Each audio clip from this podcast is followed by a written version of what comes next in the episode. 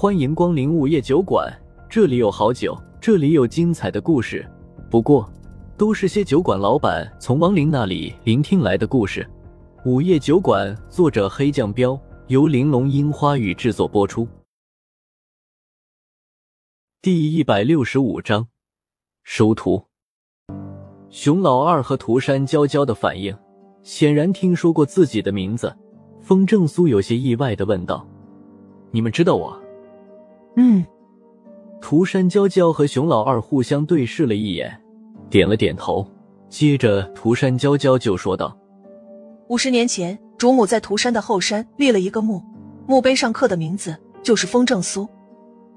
对，因为那个墓，后山还成了禁地。有一次，我无意中去了后山，看到了那个墓。”差点被涂山老母扒了皮。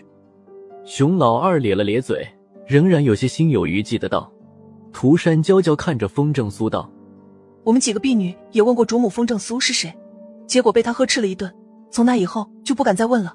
不过我们私下里猜测，风正苏可能是个男人，跟主母有一腿。”风正苏嘴角一抽，赶紧说道：“别瞎说，没有，完全没那回事儿。”涂山娇娇好奇的问：“那你跟我家主母到底啥关系？”风正苏眉头一皱，犹豫了片刻后回道：“没啥关系，就是认识而已。”屁！熊老二一脸不相信：“只是认识，涂山老母不可能给你立墓。嘿嘿，八成有什么奸情。”你在胡说八道！我现在就把你一身熊皮给剥了！风正苏眼睛一瞪。冲熊老二没好气的道：“熊老二缩了缩脖子，反正肯定有什么不为人知道的关系，不然涂山老母干嘛给你立墓啊？”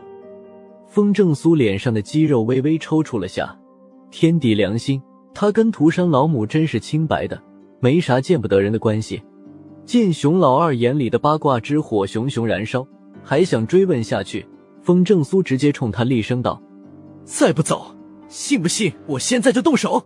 赶紧滚蛋！呃，走走走，我这就走。熊老二看到风正苏似乎是真发火了，赶紧从地上爬起来。小的们，跟我撤吧！一边跑一边又回头看了一眼风正苏，嘀咕道：“哎，这顿揍是白挨了。早知道你是风正苏，我还动什么手啊？”那个。等熊老二带着一众小妖跑远了，涂山娇娇张了张嘴，还想继续问问，但他还没问出口，就被风正苏打断了。你也别多问了，那只大笨熊回去以后，涂山老母应该就不会再派人追杀你们了。哦，好的。涂山娇娇吐了下舌头，只好熄灭八卦之火，然后推了一把张大憨。大憨，快快跪下磕头！啊！张大憨一愣。有点不明白怎么回事儿，磕头干嘛？傻你，快点拜师啊！涂山娇娇急得戳了下他的脑门，急忙道：“哦。”张大憨这才反应过来，当下就扑通一声跪在了风正苏面前：“师傅在上，请受徒儿三拜。”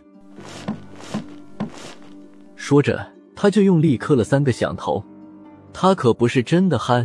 刚才风正苏一人瞬间打服上千只妖的那一幕，早就把他看傻了。单单只是这一手，就比全真派的师傅不知道强了多少倍。关键是风正苏并不反对他和涂山娇娇在一起。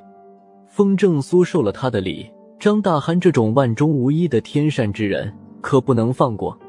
等张大憨磕完三个头以后，风正苏就将他扶了起来。起来吧，师傅。好。张大憨咧嘴笑了笑，风正苏皱了下眉头说道：“先别美，涂山老母虽然不会再派妖追杀你们了，但是其他的妖若是知道了你和涂山娇娇的事，还是会追杀你们的。而且全真派也饶不了你。”没事，我不怕他们。现在有师傅了，我更不怕了。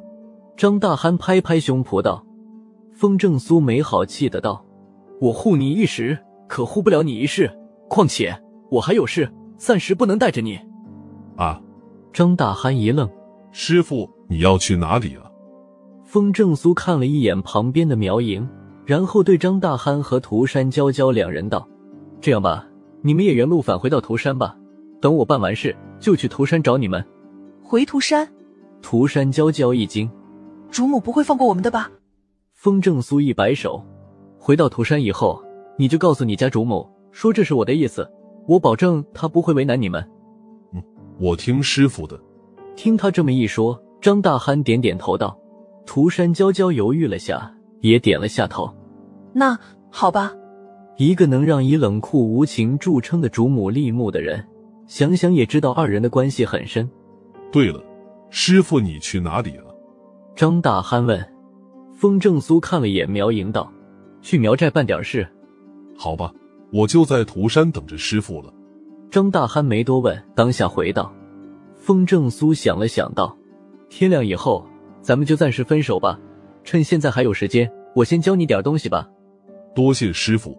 张大憨脸色一喜，连忙拱手道：“风正苏问，说吧，你是想学什么法术？我现在就教你。”张大憨想了想道：“师傅，我不想学法术了，想学你刚才用的那一招。刚才我用的是纯粹的体修力量，你确定要学？”风正苏没有意外，刚刚之所以用肉身的力量对付熊老二一众小妖。就是想让张大憨见识到体修的真正力量。当然，熊老二他们太弱，并没有让他发挥出真正的力量。我确定。张大憨认真的道。风正苏笑笑说：“想要成为体修，必须要把你以前在全真派学到的东西全部废掉，然后才能开始修炼。你敢吗？”敢。张大憨斩钉截铁的道。好。风正苏满意的点点头。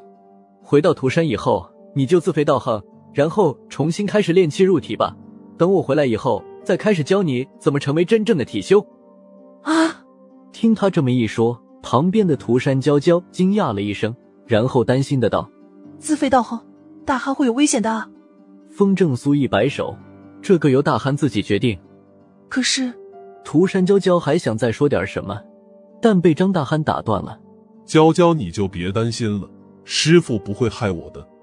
风正苏看了看天色，估计再有两个小时天就亮了，当下说道：“行了，趁着天还没亮，你们就别耽误了，赶紧回涂山去吧，不然天一亮，若是被道盟的人遇到你们，又是麻烦不断。”那好吧。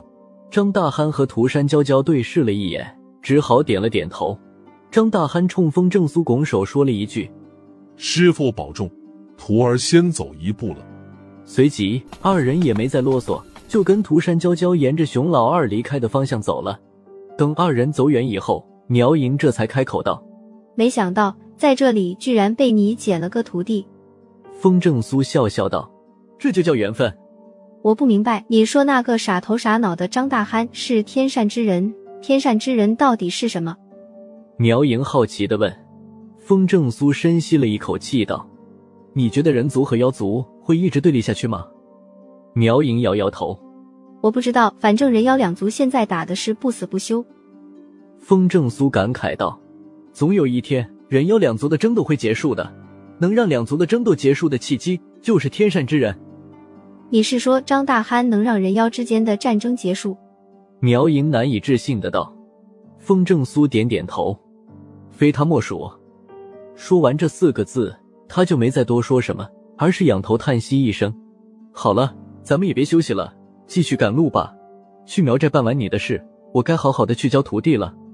这里离苗寨还有一天的距离，不过还有一个问题。”苗莹识趣的没追问张大憨的事，当下就说道：“风正苏问，什么问题？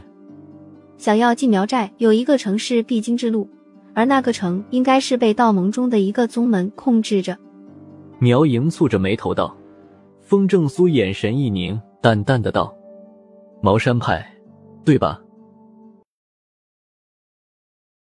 又到了酒馆打烊时间，下期的故事更精彩，欢迎再次光临本酒馆听故事。”